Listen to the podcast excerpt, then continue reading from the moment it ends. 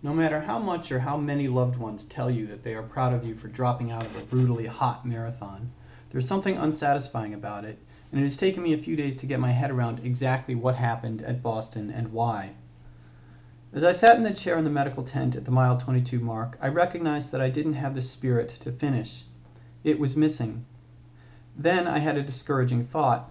If I'm not willing to drive beyond the point where the needle says empty, I'm not cut out for any marathon because all marathons require that, even when conditions are perfect. To run your best, you must be willing to face the dragon and to spit in its eye again and again until the race is done. It is the essence of the event. The thought passed, and after an hour of decompressing in that tent, draped in cold, wet towels and sipping iced Gatorade, I was loaded onto a bus with assorted cast offs whose conditions were worse than my own. An Irish woman on the bus had run 63 marathons. This was her 64th, and the first that she hadn't finished. I asked her what the high point of her race was. She told me that she actually had felt fine for 21 miles, but then she just didn't feel right. When we got off the bus, the woman threw up. The marathon was born as a dramatic event. Pheidippides died at the finish. Sports don't get much more dramatic than that. In my preparation for Boston, it is drama that I was trying to avoid. I have a young son and a wife five months pregnant. Understandably, my personal running dramas are not high on the priority list.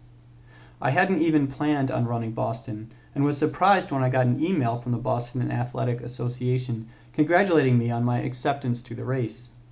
How could this be? A tight group of Central Park Track Club teammates had signed me up and paid my registration. What a gift! I felt slightly ungracious, but I could not accept unequivocally because, well, you really got to want to run a marathon to run it, don't you? I would base my decision on how my training unfolded. As it turned out, training unfolded well. I layered in a lunch run to my daily work routine and stuck to it. During the lunch runs, I'd often include a fast mile on the track to get the heart rate up. Most weekdays, I also ran the seven miles home. On Thursday nights, I'd run the workout with the team, after which I'd run home from that. And a long run on the weekend added to the mix, and it was enough to get me into shape to run 1 hour 22 minutes and 19 seconds at the New York City half. This was good enough evidence for me to commit to Boston. If I raced it smart, I thought I'd have a shot at breaking three. Then the weather happened. I generally don't race well in the heat, and so I adapted my mindset to enjoy the race. The absurd challenge of running a marathon in extreme heat demanded an absurd response to have fun running a marathon in extreme heat.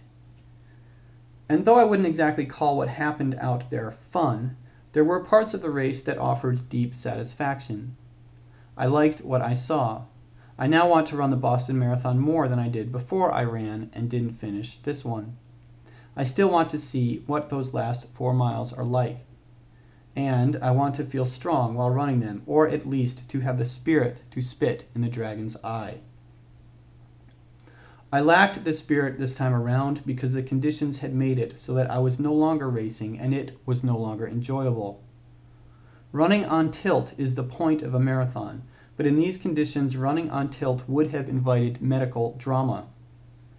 We are taught on the Central Park Track Club to finish a race with dignity. In experiencing the Boston Marathon on my terms and not its, and calling it a day at mile 22, that is what, unwittingly, I attempted to do.